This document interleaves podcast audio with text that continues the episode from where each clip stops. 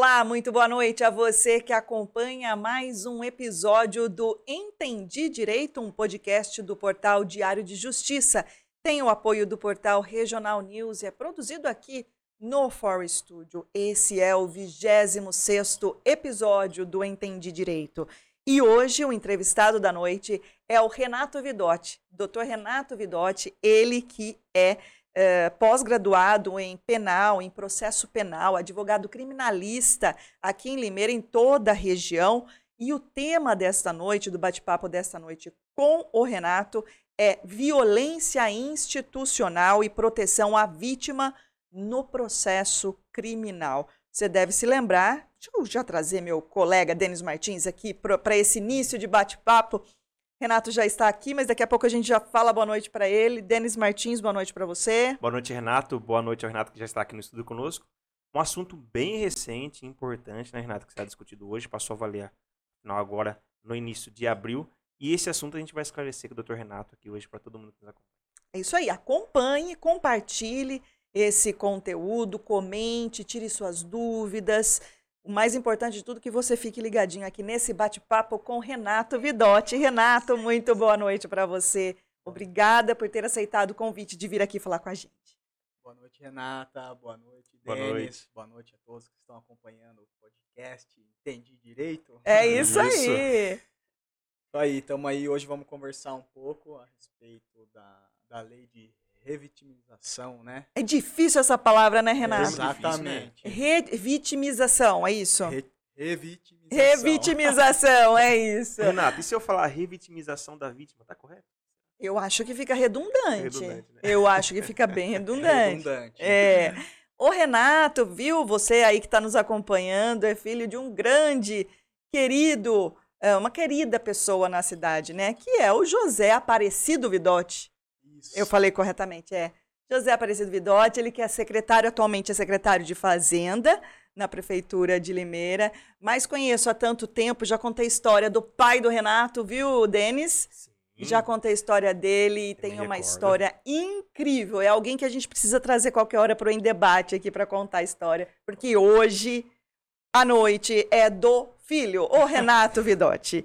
Bom, Renato, queria que você iniciasse esse, esse tema explicando, né, é, o que foi essa mudança recente, o que é essa, essa lei, o que é a violência institucional, para que as pessoas, não só do meio jurídico que nos acompanham, mas as pessoas né, comuns de casa também possam entender o que é.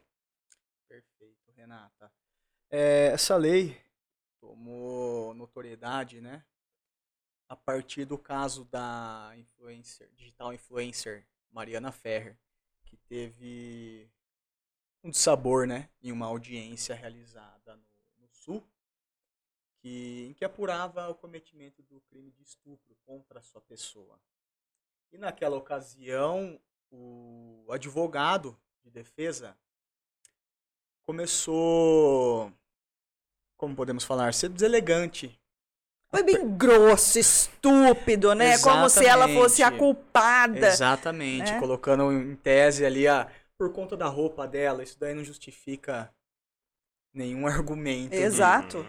Mulher usa a roupa que ela quiser. Quiser, exatamente. Exatamente. E aí ele começou a, a ser ofensivo com ela.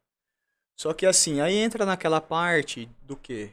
Que tomou notoriedade e o juiz e o Ministério Público, né, pelos seus, é, como podemos falar, seus profissionais, não fizeram nada.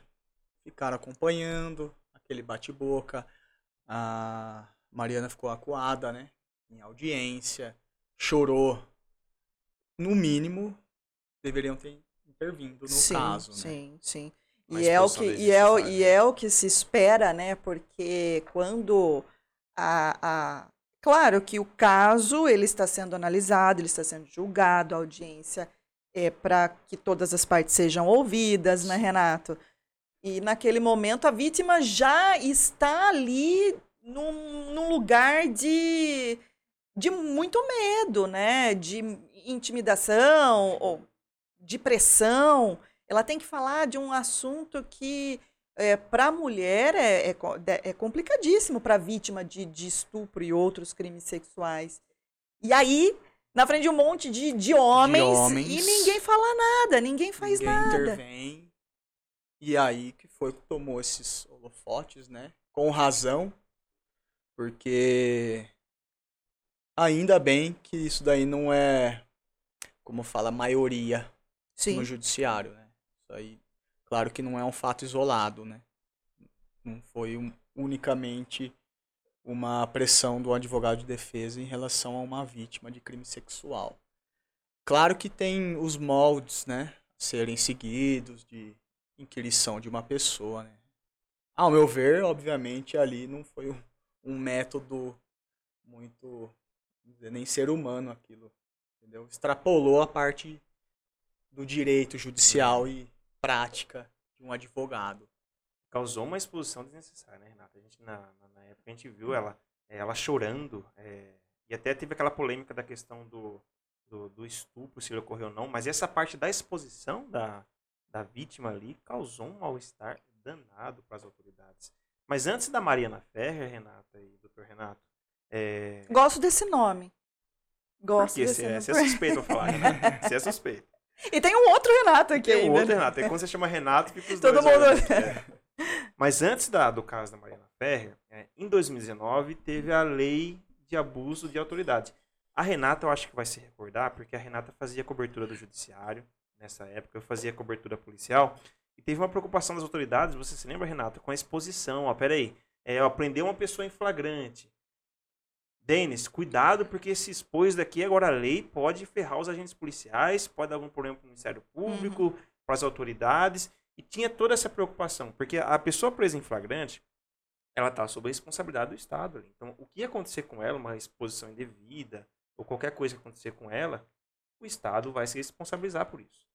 Eu queria saber se hoje, Renato, é, desde essa época de 2019, quando passou a valer a lei de abuso de, abuso de autoridade, se hoje, como que está essa situação? Essa lei é respeitada? É, os clientes que você atende, por exemplo, reclamam muito, reclamam muito de abuso de autoridade esses abusos, se acontecem, de que forma que eles ocorrem, o que está sendo frequente, ou a lei deu uma amenizada nessa situação de abuso de autoridade? Então, em relação à lei de abuso de autoridade, é, que eu posso dizer?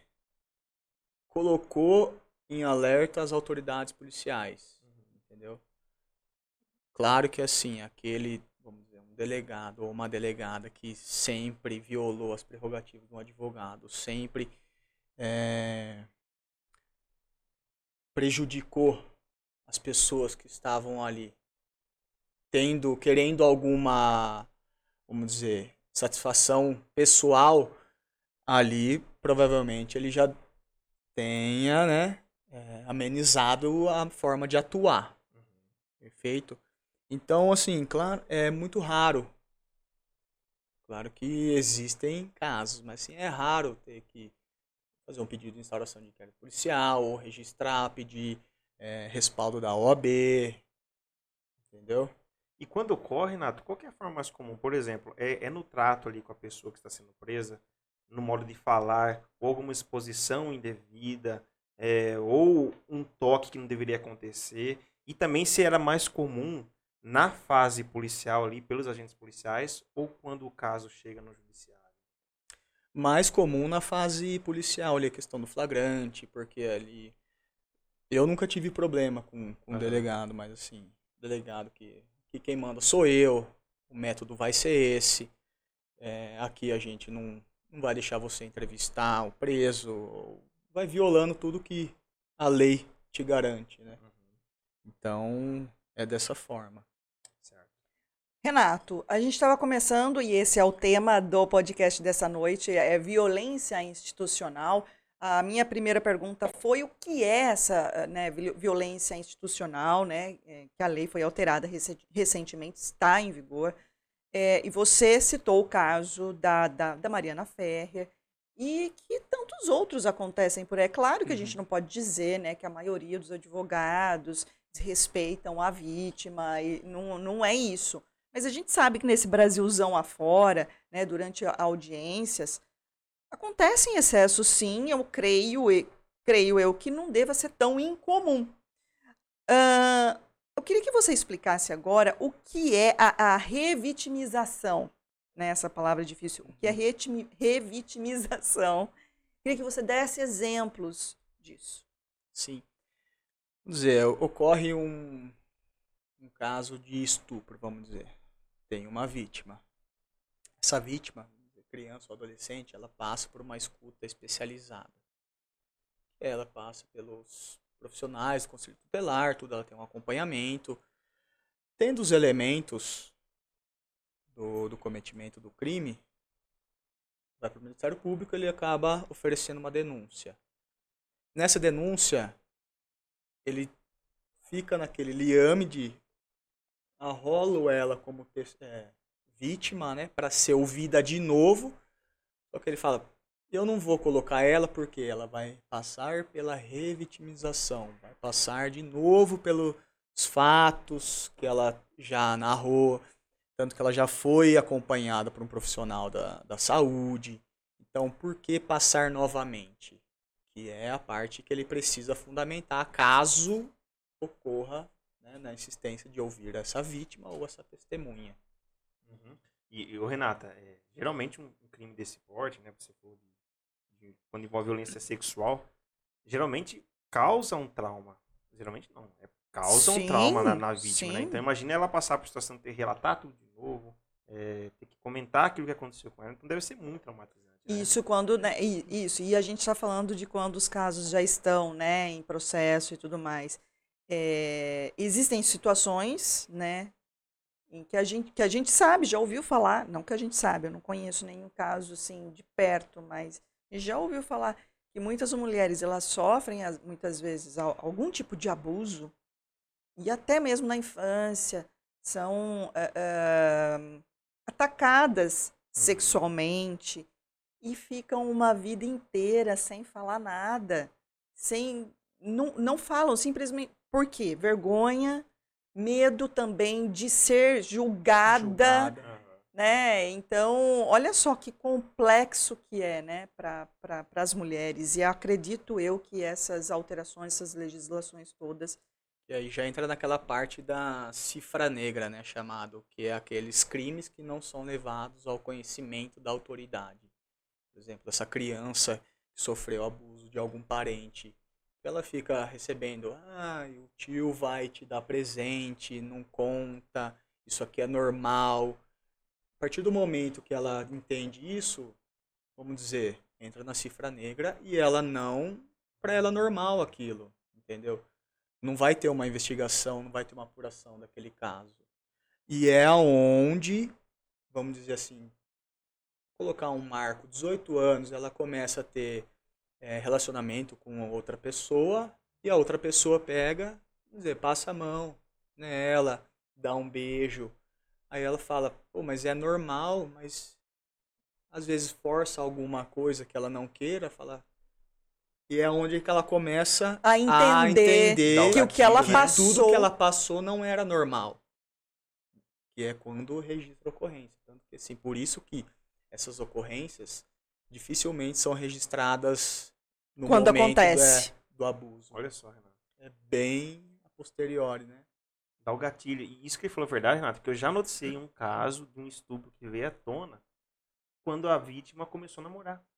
E daí ela, ela, ela relatou algumas coisas pro namorado, o namorado sentiu alguma coisa estranha com ela no relacionamento, e quando eles conversaram, ela contou a relação que teve há muito tempo atrás com um padrasto, Uhum. e aí chegou à conclusão que tinha sido vítima de abuso sexual, só então chegou a conhecimento da Polícia Civil. Esse seria a cifra negra que você está falando, né? Não, aí não entraria pro conhecimento do, da polícia, Uhum. É Ela- quando não entra. quando não O entra. caso subnotificado seria É, esse? seria assim. O- Ocorreu o crime, ela entra é, na vida normal, Uhum. só que para ela aquilo era normal. Uhum, Então aquilo deixa de ser registrado uma ocorrência que era crime, uhum.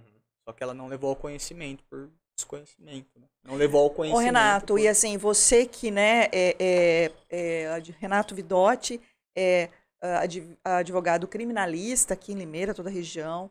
É você que anda né, pelos, pelos fóruns e delegacias e tudo mais.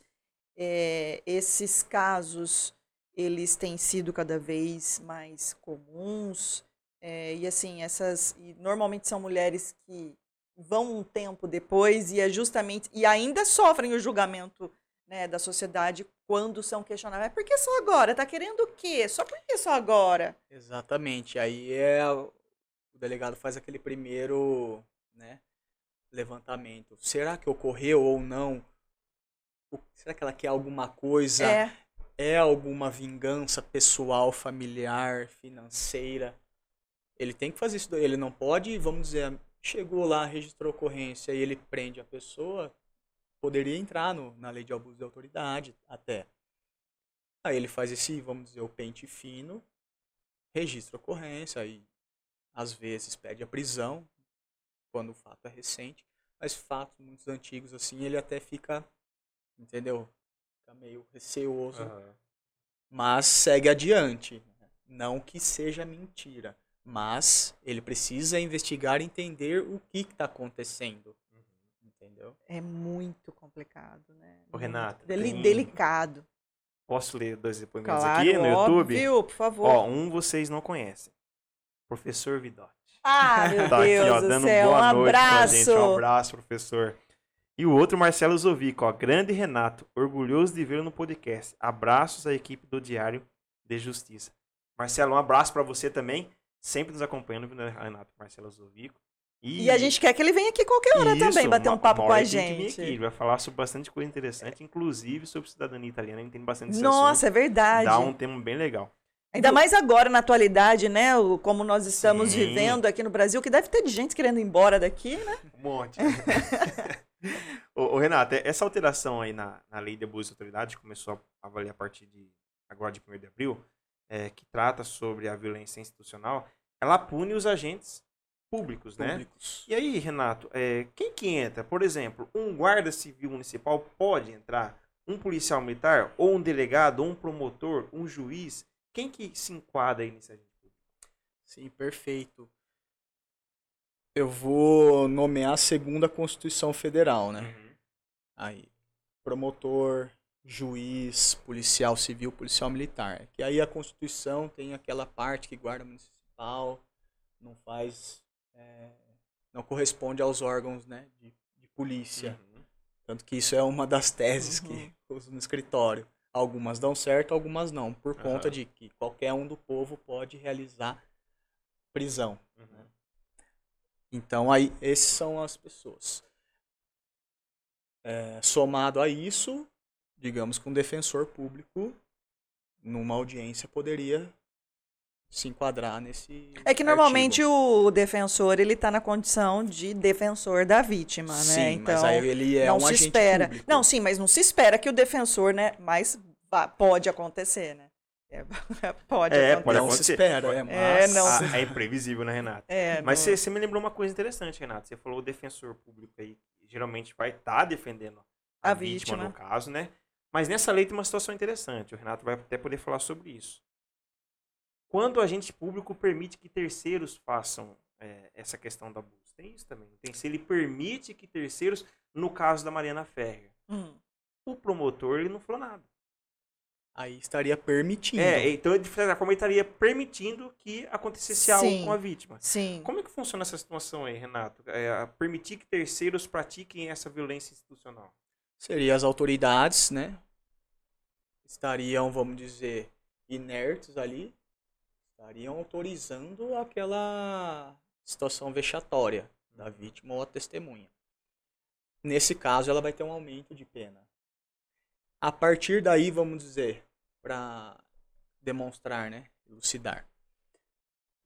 Tudo que o advogado fez naquela ocorrência, na audiência, é, se o promotor tivesse fazendo a mesma coisa, aí ele teria um aumento em dobro da pena, porque ele estaria diretamente só que aí, como eu falei, eivado de subjetividade. Só que precisa demonstrar que a finalidade dele é as circunstâncias ali vexatória daquela vítima ou testemunha.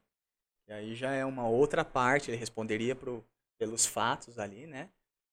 Só que aí teria que demonstrar que o ato dele tem a finalidade de. Né? Ô, Renato, então, aí olha só. A gente citou no início o caso Mariana Ferrer. Ferrer, né? Ai, gente, às vezes dá uns brancos assim. É, a gente citou o caso Mariana Ferrer, certo? Como um exemplo aqui.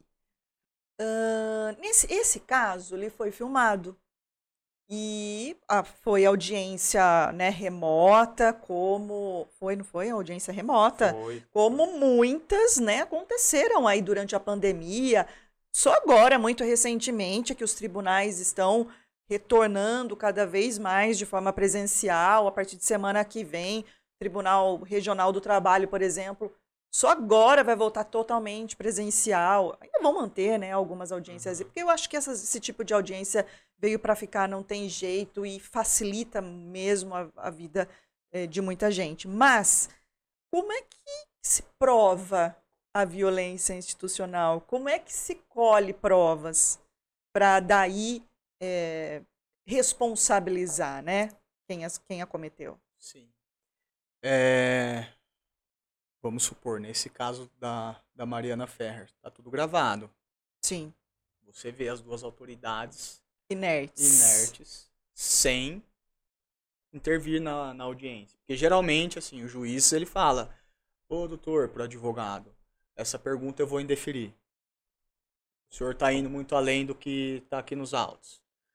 Ele de- o- ambos deveriam ter cessado aquela aquele sabor que ela passou.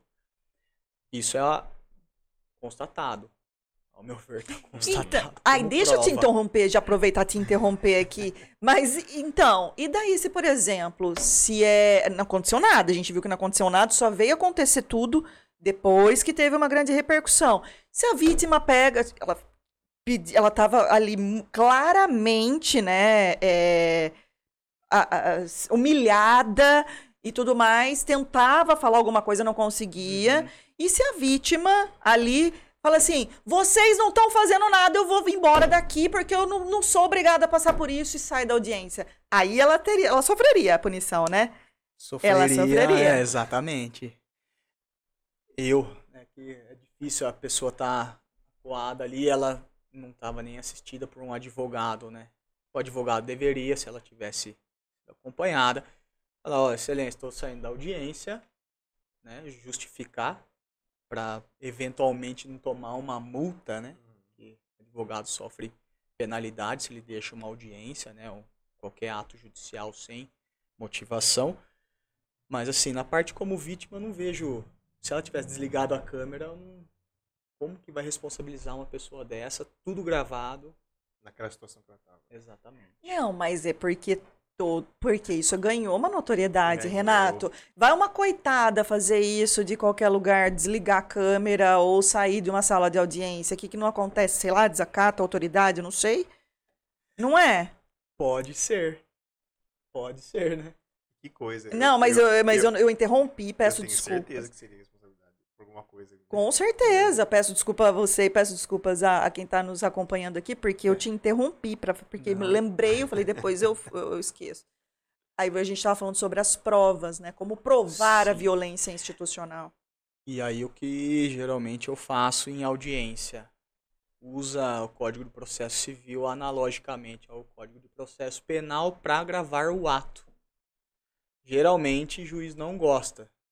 Fala, ah, já está sendo gravado, doutor. Só que assim, nas, nos apartes ali, nos encerramentos entre uma testemunha e outra, ou numa conversa com o réu propriamente, é, aquilo não fica, não, não consta na gravação. É onde você chega e já conversa com o juiz dizendo que não vai aceitar inversão de, de testemunhas, né? Precisa ouvir de acusação, defesa, né? Depois que vai para o interrogatório. Geralmente eles gostam de inverter por conta, às vezes, está faltando uma de acusação. Isso tudo aí pode anular o processo. Então, por isso já grava isso desde o começo. Já entra em audiência falando, excelência, estou gravando. O advogado, né? Exatamente. Porque não vai, por exemplo, o Denis lá como réu falar assim, excelência, eu estou gravando, Claro não, não que pode? não, né? Eu acho que ele vai estar com o celular ali, né? Mas, é, o Renata, Renata tocou ponto interessante essa questão do- da, da prova, porque, o Renata, nossa, tá confusão, Renata, Renata. Renata. o, o- o- você chegou a mencionar a subjetividade, né? Porque, assim, tem que mostrar que teve a intenção também, é isso? Ou não? E aí, como é Exatamente. que você vai provar que a pessoa teve o dolo, Renata? É. Teve a intenção de, de cometer aquele ato. Aí tem toda a parte da instrução. Com certeza, esse agente público vai negar. É, é isso. Que coisa. Não precisa aí? nem. Aí como vai ser? um Como vai ser a palavra do ele- Denis contra de um juiz? Como é que vai ser? Aí tem a parte que vai. é, eles podem ser beneficiados pela Lei 9.099, né? Provavelmente aceite. Ou vá para uma, uma instrução, né? E. E aí, ausência, né? Da finalidade de menosprezar aquela vítima ou testemunha, né? E Este. vai para Pra- outro juiz julgar. É, não, e aí é, outro até colega. Porque daí não, não tem como, né? É, como é que fala? Primeiro que ele é o envolvido, né? A parte. E acho que não pode nem ficar. Deve, acho que nem ficar na mesma comarca, né, Renato? Talvez. Então, aí vai de, de caso a caso, de- demonstrar, vamos dizer, é, se é juiz suspeito ou não. É, aí entendeu? tem a questão da suspeição. Exato. E vai longe, né, Renato? Exato. Aí juiz vai TJ também julgar. E por aí vai. Exato. Este é o Entendi Direito, um podcast do portal Diário de Justiça. Tem o apoio do portal Regional News e é produzido pelo For Studio. Hoje nós estamos conversando com o doutor Renato Vidotti, ele que é advogado criminalista aqui na cidade de Limeira. Na verdade, a gente nem pode, acho que mais, né, eh, eh, falar, né, é advogado de tal lugar, porque agora, né, vocês conseguem peticionar em né? todo o território nacional, não é isso, Todo o Renato? território nacional. É, Renato que, é, nossa, tem uma tem pouco tempo de carreira, re- né, perto de, Sim. de outras, outros profissionais, mas que já tem tanta história, né, Renato? Ah. Ele que passou pela, foi estagiário, viu, Denis? Uhum. Você, você que é bem mais velho do que eu, não deve Bem se lembrar. Não, De- não, não, Você não. tocou nesse assunto, Renato? Eu vou explicar pro Renato. Não, pro deixa, doutor deixa eu Renato. terminar de falar aqui. É. Foi estagiário na segunda vara criminal com o doutor Luiz Augusto Barrichello Neto, juiz. Ele ainda é titular, né? Mas está afastado, está licenciado, né? Porque Então, está em O Brasília. doutor tá em Piracicaba. Salve melhor juiz. O último contato que eu tive com ele, né? Lotado em Piracicaba, mas Ah. ainda ele agora permanece em Que Brasília. bacana. O doutor Barrichello que fez história aqui na comarca de Limeira, né? E é uma outra figura que a gente quer trazer aqui ao podcast qualquer hora. E também você passou por vários outros escritórios, né, Renato? Passei. até chegar aqui, tá, estar com o seu e atuando aí em várias frentes na área criminal. Pode falar, Denis. Vou explicar uma situação que a Renata começou aí, mas para dar contexto para outra história. A Renata falou assim: Denis, você que tem mais idade. Só para contextualizar, a Renata, quando ela começou a cobrir judiciário, ela ia no fórum, pegava os processos físicos, né, Renata? É, Eu não passei nessa fase, meu já era. Coitado. Então, assim, eu não conhecia essa parte. é né? Mentira. Era esse- tudo eletrônico, então eu já nasci numa outra era. Por que, que eu tô falando isso, Renata? como era o boletim de ocorrência É. quando é, Por que, que eu tô falando isso? Porque hoje a tecnologia tá aí. O mundo graças a Deus. inovou, né, Renata? E, e na pandemia, as audiências aí virtuais mostraram muitas coisas, inclusive os casos de abuso de autoridade. Tanto que viraliza, Renata, os casos de juiz tratando mal o réu, bate-boca entre advogados, bate-boca entre o juiz e o, e o advogado do, do réu. Excessos de todas as partes, né? de Inclusive de, partes, vítimas e de réus. partes. Teve um caso agora, eu não vou lembrar o nome, mas do, do rapaz que atropelou um acidente fatal. Rapaz que atropelou a vítima, a vítima morreu. E teve um bate-boca entre promotores e, e a juíza que estava conduzindo o Sim. caso. Então, é assim, a, a- essa questão virtual expôs muitas coisas que até então eram restritas a quem assistia a audiência no fórum. Sim. Certo? Por que, que eu levantei essa questão? Porque o, o Dr. Renato mencionou a questão da gravação. Você acredita que, que, que essa questão de, de audiência virtual, a gravação, é uma coisa que tende a ser permanente? Embora o juiz tenha juiz hoje que não aceite a gravação, Mas a longo prazo, você acredita que vai se tornar uma coisa permanente? A gravação da, da audiência, a audiência virtual. Eu lembro que no começo tinha muita resistência é, por advogados criminalistas a questão da teleaudiência, porque ele queria que levasse o cliente dele até a audiência física para mostrar que não tinha nada ali que ia contra o réu e tal. Você acredita que é uma tendência ficar virtual, audiências gravadas, esse recurso da tecnologia durante as audiências, Renato? Sim, plenamente. Isso veio para ficar, né? Não tem como falar que não. Inclusive, recentemente o STJ retomou os trabalhos presenciais. Uhum. Só que o lado bom, eles estão aceitando sustentações orais por videoconferência que não deixa de ser um acesso à justiça. Né? Por uhum. exemplo, você defende alguém que não tem condições de pagar sua ida a Brasília para sustentar oralmente um habeas corpus, por exemplo, para ela será benéfico, porque tem que peticionar no, nos autos dizendo que fará a sustentação oral por videoconferência. E as gravações, sem dúvida, vieram para ficar, né? Então, Deixa, é atualidade, né? deixa eu registrar aqui um comentário no, no, no, Facebook do Rafael Sereno, nosso colega. Você lembra dele, né, Lembro também. Rafael Serena, eh, Sereno, que inclusive cursa Direito. É, tema bem recente em nossa legislação penal e oportunidade para o público ter acesso ao conhecimento. Parabéns, parabeniza aqui o programa, parabeniza você, Rafael Sereno. Tem mais algum comentário é, aí, Posso aproveitar a onda aí, Renato? Claro. Ó, Edmar Silva manda boa noite. Grande Vidote, grande advogado e ótimo jogador de futebol. Tá mandando um abraço pra você. Olha, ah, viu, Edmar, você precisa vir aqui qualquer hora também bater um papo com a gente, precisa, não é? Edmar, ele sabe de muita coisa. É. Viu? Ó, Nayara Reis mandando boa noite. Rogéria Reis Gente, é reis, Será? mas eu é, não sou. Um, perguntar. Não, é tudo não são, não. Não são, não juro. São não... minhas parentes. São suas. E minha sogra. Olha que legal. a Rogéria é Reis, é o time família. É isso aí, mas olha, eu falo, é, mas eu não conheço o pessoal, no, da, não é da minha família. Eu, mas, aí, tá vendo? Reis são tudo gente boa. São. Não é, Renato? E fala o contrário para você ver. A Rogéria é minha sogra. Ó, ó, ó, um abraço, Rogéria. Um abraço à sua esposa, Nayara, né? Comentário suspeito, ó.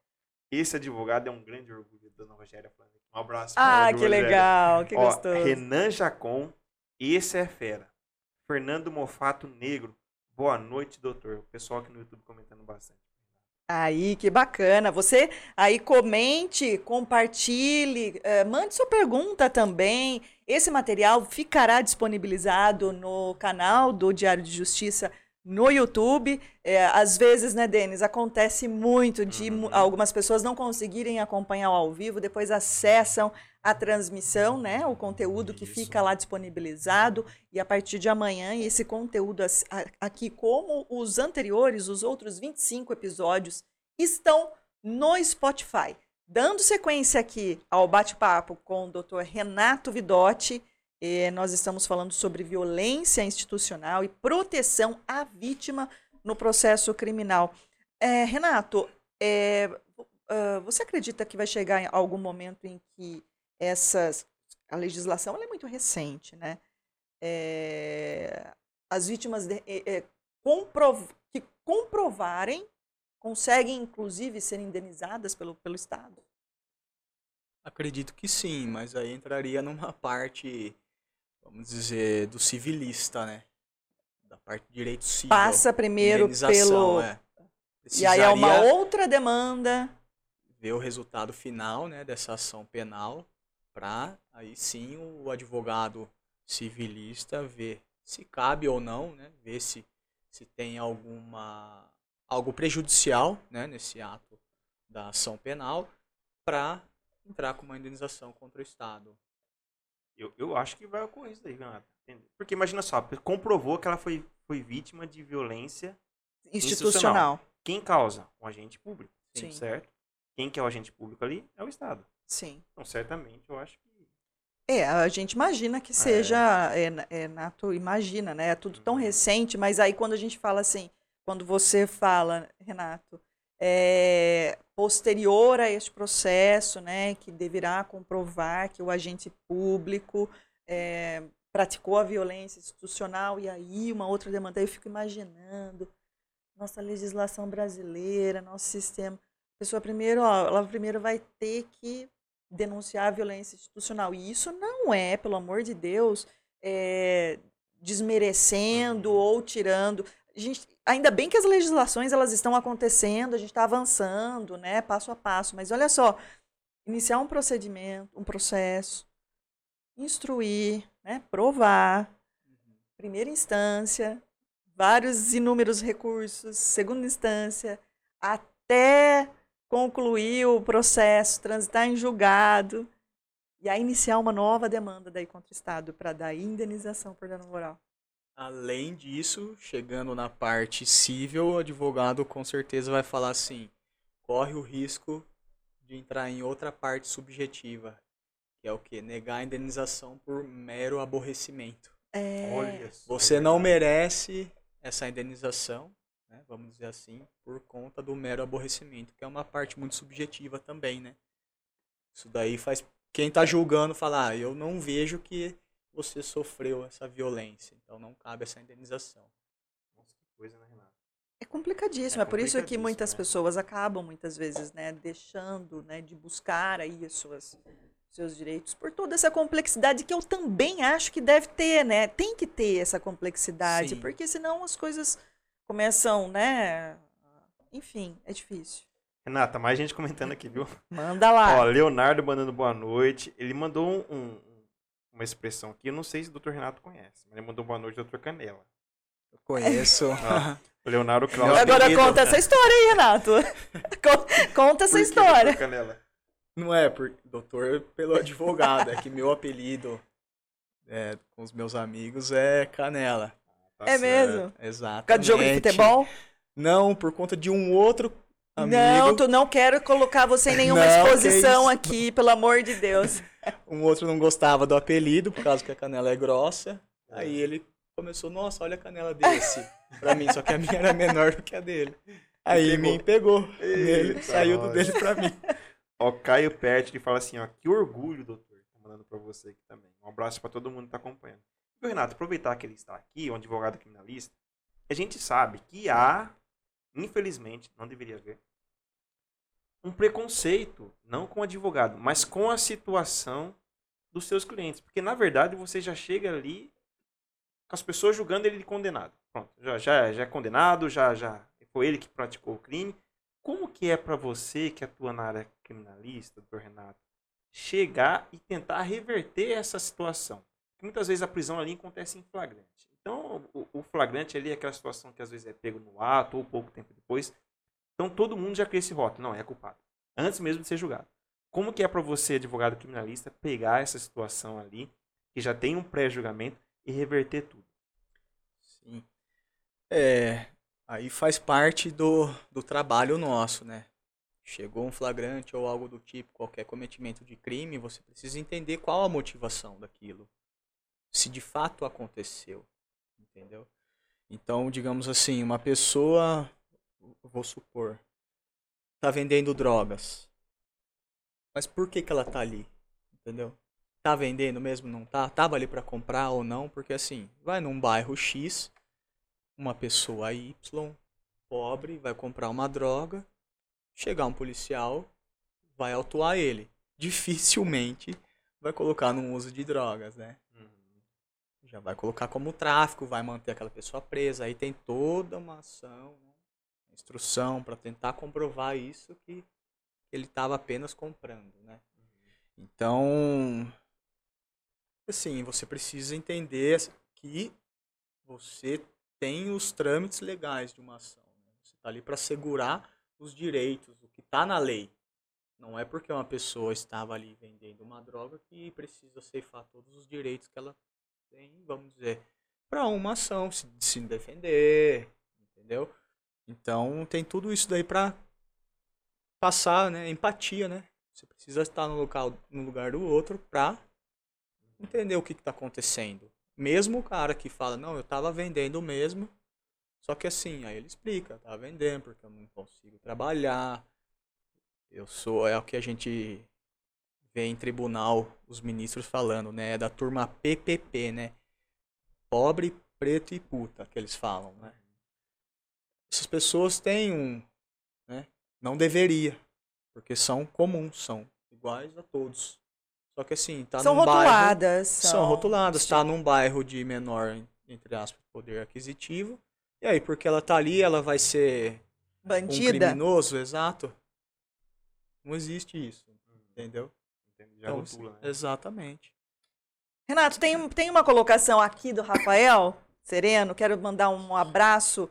Boa noite a Isabel Aparecida, que está mandando boa noite a, a- a nós todos aqui. É, é isso pela transmissão no Facebook. O Denis está acompanhando do YouTube.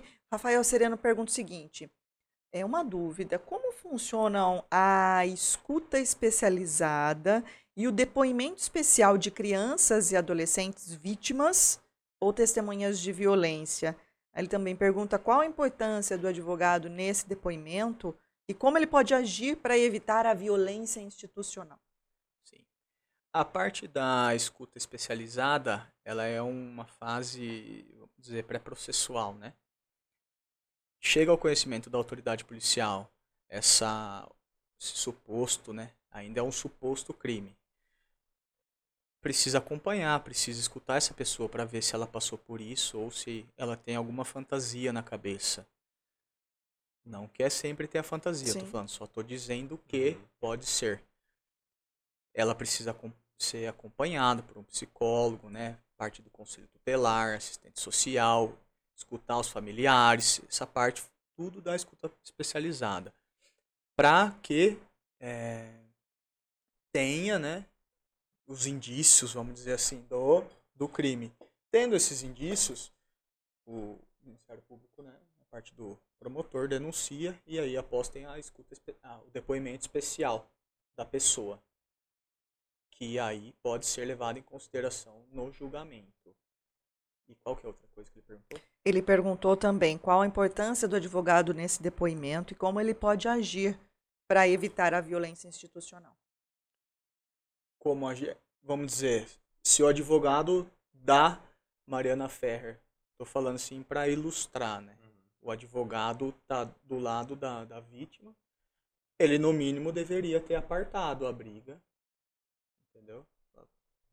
Ô colega, não é assim, lógico não nesse tom de voz, porque ali já tinha extrapolado tudo. É, Não tem como manter uma, uma educação. Falar, pô, colega, não dá. já tem que fazer o a parte, falar excelência, pela ordem, né?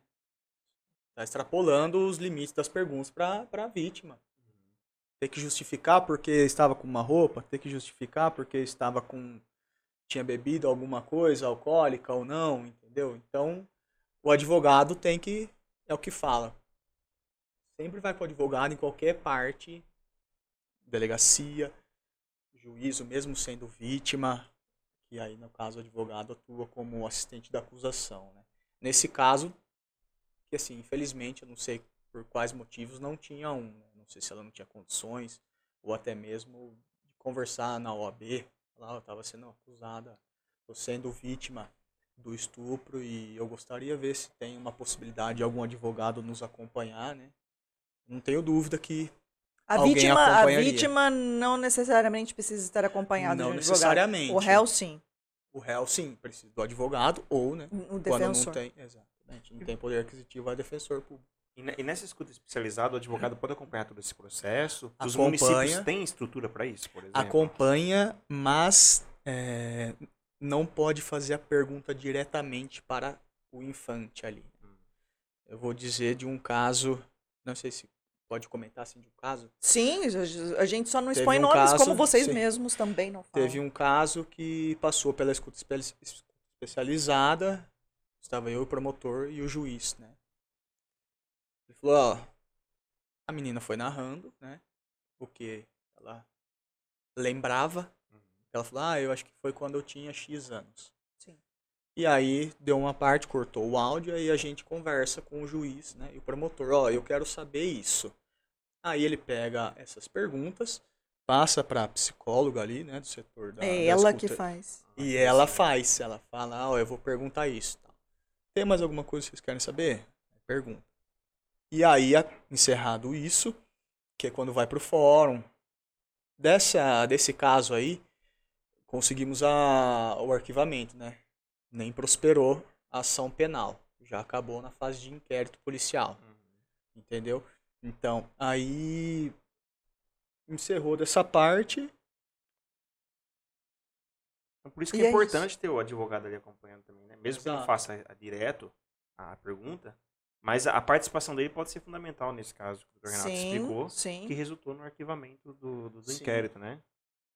É bom quando você acompanha o caso desde o do começo, assim. No escritório, geralmente, eu não gosto de pegar esses casos de dignidade sexual. aham, Por questões pessoais. escolha mesmo. né? É. Geralmente, quando aparece alguma coisa, esse foi o único, assim. Eu fui conversar com o delegado. Falei, ó, Uhum. excelência, apareceu isso daqui. Queria conversar com o senhor, o que está acontecendo? O que, que o senhor acha disso? Ele falou assim, ó, eu expliquei, né, por questões pessoais, eu não gostaria de atuar no caso. E aí ele falou assim, olha, fica tranquilo que eu não sei o que está acontecendo, não vou pedir prisão, só que eu tenho que dar prosseguimento, né? Aí eu falei, não, tudo bem, aí eu conversei com os familiares. Aí essa menina era uma, uma menina que se manifestava muito por cartas. Então, nesse período que ela falava que tinha sido abusado por ele, só que assim, pra gente acho que tem um terceiro que não é ele, que ela não, não deve se recordar. A gente juntou essas cartas, entendeu? Porque ela tinha um afeto muito próximo com esse parente que ela falava. Entendeu? Viajava junto com a família, é, ser é, dama de honra, dama de honra, Dama de honra. dama é. de honra. Sempre escrevia carta que queria morar com eles. Entendeu? Então ficou muito à tona, veio à tona de assim, não, não aconteceu, né? Tanto que aí o promotor pediu arquivamento. Renata, posso ler mais dois Claro comentários que aqui? sim. Ó, Bruno Lemes. Boa noite, doutor Renato é um ótimo profissional. Parabéns. Gabriel Puzzi manda aqui, ó. Parabéns, doutor Vidotti. Excelente explicação. O pessoal nos acompanha. Legal. Ah, deixa eu aproveitar, vocês que estão nos acompanhando aí, aproveita, vai lá no canal do Diário de Justiça, se inscreva para você receber o nosso conteúdo. Aí a gente tem ah, compartilhado sempre, não é, Denis? Temos Sim. trazido toda semana profissional do ah, um- algum operador do direito para discutir temas relevantes como este, né? Como este que é o- a violência institucional, né? Uma legislação tão recente e as pessoas precisam, né? O, o o- meio jurídico ainda está se familiarizando, né? E a todo momento precisa se atualizar, né, Renato? Então, e, a- e as pessoas em geral também, porque quando existe, existem mudanças na legislação, é claro que o advogado é que precisa estar atualizado, porque ele que normalmente vai fazer a defesa né, dos seus clientes. Mas é muitíssimo importante que as pessoas também tenham conhecimento dessas alterações para que saibam cada vez mais dos seus direitos. Renato, tenho mais uma pergunta sobre essa questão da violência institucional. Depois eu quero fazer uma outra que não tem muito a ver com violência institucional, mas tem tudo a ver com a sua área. E vamos ver aqui, porque eu eu fui questionada hoje, É. mas é bom que um advogado criminalista nos ajude a elucidar. Renato, como é possível prevenir a violência eh, institucional? É, o que, na sua opinião, o que é preciso para mudar assim eh, eh, eh, esse comportamento dos agentes públicos? Sim. Bom, partindo da premissa, analisando o, ar- o artigo de lei, três meses a um ano a pena de quem infringiu esses atos, ao meu ver, não, não terá efeito algum. É brando, você acha? Muito brando. Entendeu? Aí a pessoa fala, pô, um caso assim, uma que eu vou conseguir é, me justificar. Vou falar que o que eu fiz naquela audiência não era pra é, denegrir a imagem da vítima, não era pra ter nenhum favorecimento, não era pra diminuir ela. Entendeu? O resultado provavelmente seja uma absolvição. Porque tem muita margem para ele discutir que a finalidade das, das perguntas deles não eram essas. Entendeu? Então, acho que partindo por aí, a pena já não, não colabora, né? Poderia ser mais elevada. Para tentar, né, Evitar. evitar essa, Mas, viu, Renato, posso complementar? Claro que sim. É, você vê que todas as partes envolvidas ali têm uma questão em comum. Você vê o promotor, o juiz, o advogado, todos eles passaram pela escola, né? Todos eles precisaram passar pela escola de direito. Você acha que também precisa de um reforço é, ali na escola, na formação é, dos operadores de direito, dessa questão da agressão verbal, por exemplo? É, ó, precisa mais bater nessa tecla na escola, ó, embora você esteja ali defendendo um lado, você não pode ser desrespeitoso com a outra parte. Você acha que ainda falta isso, por exemplo, nas escolas, na formação? Denis, aí eu já falo pra você. Ao meu ver, acredito que não seja na faculdade que, É, eu ia falar isso. isso. Nossa, mas eu tava coçando aqui, Renato. Ainda bem que você falou. Acredito que aí seja da persona- personalidade da pessoa, educação. É né? Educação, toda- né? Não adianta ter uma matéria na faculdade. Coisa se- de berço, né? É de berço, não tem jeito. É o mínimo que se espera, né? De qualquer É mínimo. pessoa, eu, em qualquer lugar, né, Renato? Não é só nas audiências. A gente está falando aqui é, dos fóruns, né, das audiências, dos agentes públicos, porque nós estamos tratando principalmente de uma legislação nova, né, que é a violência institucional. Mas a gente também, ao falar de violência institucional, a gente acaba é, é, sim falando de educação, respeito entre seres humanos e que ninguém é melhor do que ninguém, né? Independente se a pessoa cometeu algo, algum crime ou não, né? Uhum. Ou nós está, isso porque nós estamos falando de vítima que sofreu tudo isso. Mas em qualquer lugar, na igreja, né? No, sei lá, na, na escola, no parque, na Hum, qualquer ambiente. lugar, né? Em qualquer lugar você precisa respeitar o outro e ter educação, o mínimo de educação. Exatamente. Né? Não aí Não precisa- vai ser uma matéria. É, de- é, exato. Talvez a matéria começasse É, você na- no pré. Não sei se para Não você, seria na faculdade. não sei se para vocês, mas assim, existem algumas legislações que eu falo, meu Deus, precisou chegar a esse ponto para Precisa entender lei, que a né? pessoa precisava só ter o mínimo, saber que ela precisa ter educação com quem quer que seja, com quem quer que seja. Renato, Mas enfim, antes da sua última pergunta que você tem aí pra fazer, sim. é, chegou mais um Reis aqui. Ai, gente, adoro Ó. reis. Elton Reis. Boa noite, parabéns pelo tema abordado e pelo profissional convidado. Aê, seu parente? Meu cunhado. Aê! Olha, porque o Elton não tem o parente aqui. As pessoas que estão nos É. acompanhando, né? Eu sou, é, eu sou reis. Mas eu falei assim, nossa, tá aparecendo um monte de reis aí, que Um legal, reis que aqui. legal. e o Nando Reis também vai vir a Limeira. Tudo reis, né? Tudo parente. Tudo gente boa. Não, esse não é parente. É, não, não é. Bom, ah, Renato, hoje eu fui é, questionada. é, eu vou contextualizar, não vou falar do fato concreto, mas assim. Normalmente, quando existe alguma prisão em flagrante, é, não sei, ou não, tem algum caso de grande repercussão envolvendo normalmente crime. E nós, como jornalistas, noticiamos.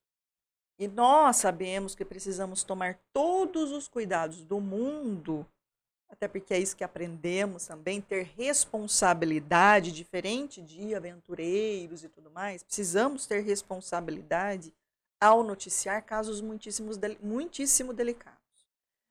É, e muitas vezes, né, na esfera policial, seja qual for a esfera, mas assim, na- principalmente na, na- na esfera policial, nós citamos como o suspeito. Até porque a polícia ainda não indiciou, o Ministério Público não acusou, Justiça não acolheu denúncia para tornar réu, não é condenado.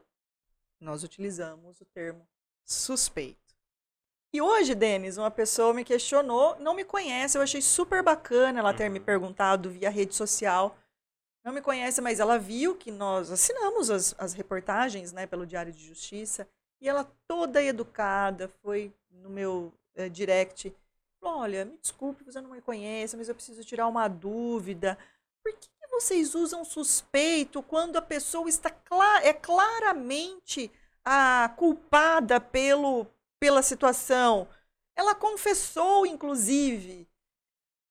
Nós, muitas vezes, jornalistas, né, os veículos de comunicação muitas vezes são muito criticados, xingados, etc., porque algum caso que sensibilizou demais, nós precisamos usar esse termo suspeito de estupro, o suspeito ou acusado, quando no caso o Ministério Público acusa, acusado, investigado. E como essa pessoa foi muito educada, eu, eu, eu, eu, eu parei o que eu estava fazendo para explicar.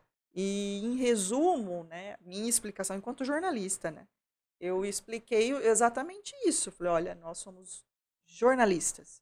Não temos autoridade, não somos autoridade. Nós não podemos fazer afirmações sob risco, inclusive, de sermos processados, né? de, de, de, ser, de causarmos injustiças e por aí vai. Então, suspeito na esfera é, policial, investigado, uhum. acusado quando o Ministério Público acusa, eventual, eventualmente condenado, se a justiça assim entender. Mas aí a pessoa falou assim, mas a pessoa confessou. Eu falei, mesmo assim, nós não somos, nós não podemos, não somos autoridade para fazer qualquer tipo de afirmação que aquela pessoa é culpada ou não. Então eu gostaria até que você explicasse se, né, é tudo, tudo, tudo isso, porque as pessoas ficam revoltadas quando uma pessoa, principalmente quando envolve criança, quando envolve idoso, essa, sabe, essas situações, envolve animal, uhum. né? E elas, essas pessoas são chamadas de suspeitas ou investigadas, e não de criminosas, assassinas e tudo mais. Então, aí já entra numa outra parte, vamos dizer, do, do processo. Cada parte do momento processual é um, uma nomenclatura que ele recebe, né? Mesmo o réu, o acusado, o investigado, o recorrente, confessar o crime, pode haver alguma coisa processual, né, alguma falha processual que gere a absolvição dele. Aí imagina ele confessando que cometeu o crime, mas há uma falha processual que gere sua absolvição. E aí? Entendeu? Aí vai, imagina, ficar. É, ele é o réu investigado, mas ele foi absolvido. Ou seja, tudo aquilo ali não era ele. Exato. É importante que as pessoas entendam, né? Que eh, não cabe a ninguém fazer o ir nas redes sociais e já uh, uh, julgar a outra pessoa e, e falar assassino, seco. É perigosíssimo, não é, Renato? Seria um alerta aqui para quem está nos acompanhando. Exatamente, é o que nós advogados falamos, né? Quando ocorrem esses crimes cibernéticos a internet não é terra de, de não, é, é, não é terra de ninguém.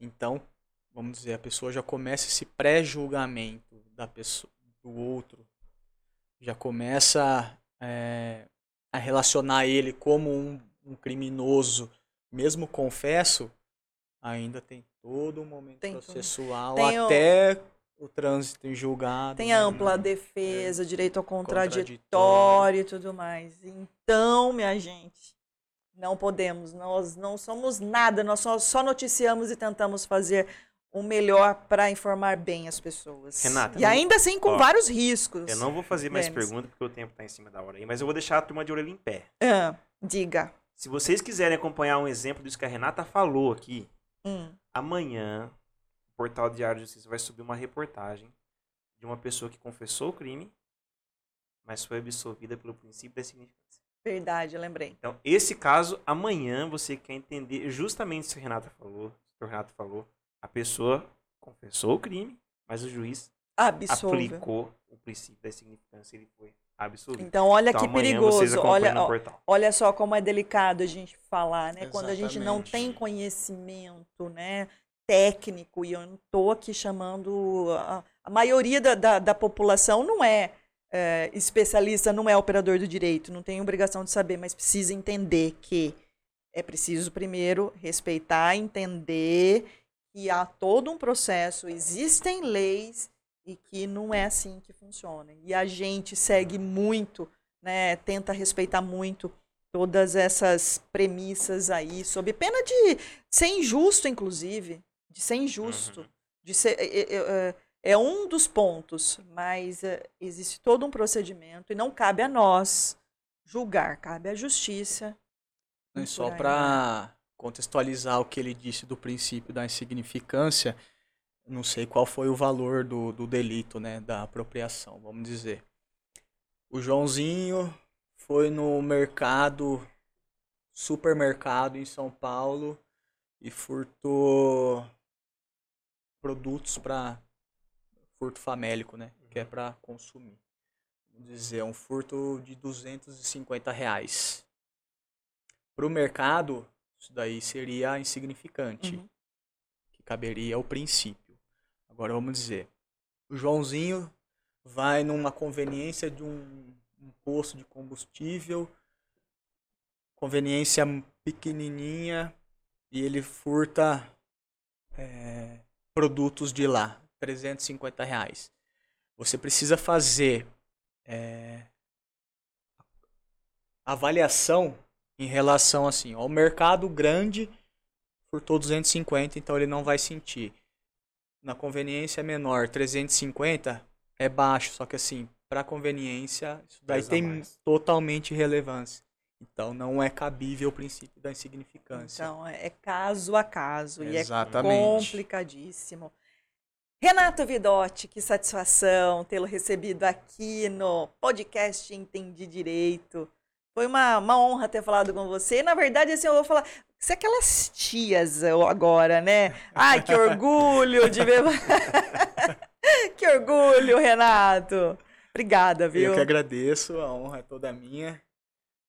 Vamos marcar mais vezes. Com certeza. mais temas. Com, Com certeza. Agora que passou o frio na barriga. Ah, tá vendo só?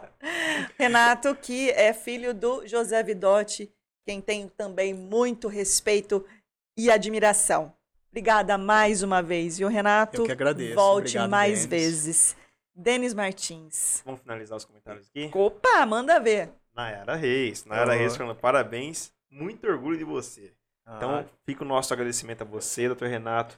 Outras oportunidades vão surgir, né, Renato? Com certeza. E com certeza o, o pessoal que gostou do conteúdo, quem chegou no finalzinho, o vídeo vai estar disponível na íntegra, no YouTube, no Facebook. Para você que gosta só de ouvir, vai no Spotify também, que tá tudo lá na íntegra, inclusive os anteriores, Renato. Isso, no Spotify a partir de amanhã. Gosto do nome Renato e gosto do Reis, viu, Nayara? Adoro essa. Bom, gente, muito obrigada a vocês que nos acompanharam até aqui. Este foi o Entendi Direito, 26 episódio do podcast do Portal Diário de Justiça, que tem o apoio do Portal Regional News e é produzido aqui no For Studio. Eu e o Denis voltamos amanhã. Aí, dessa vez o Rafael Sereno pela telinha. Não sei. Pela telinha. Preciso conversar para o ainda. Em Debate, viu? Amanhã, a partir das 18 horas, pelo portal Regional News, temos mais um programa em debate. Vamos falar de segurança pública. Está confirmada a participação do Capitão Erlo, Isso. da Polícia uhum. Militar. E você, ó, vai lá, vai lá no canal do Diário de Justiça, se inscreva e consuma o nosso canal, que é feito com muito carinho a todos vocês. Uma boa noite.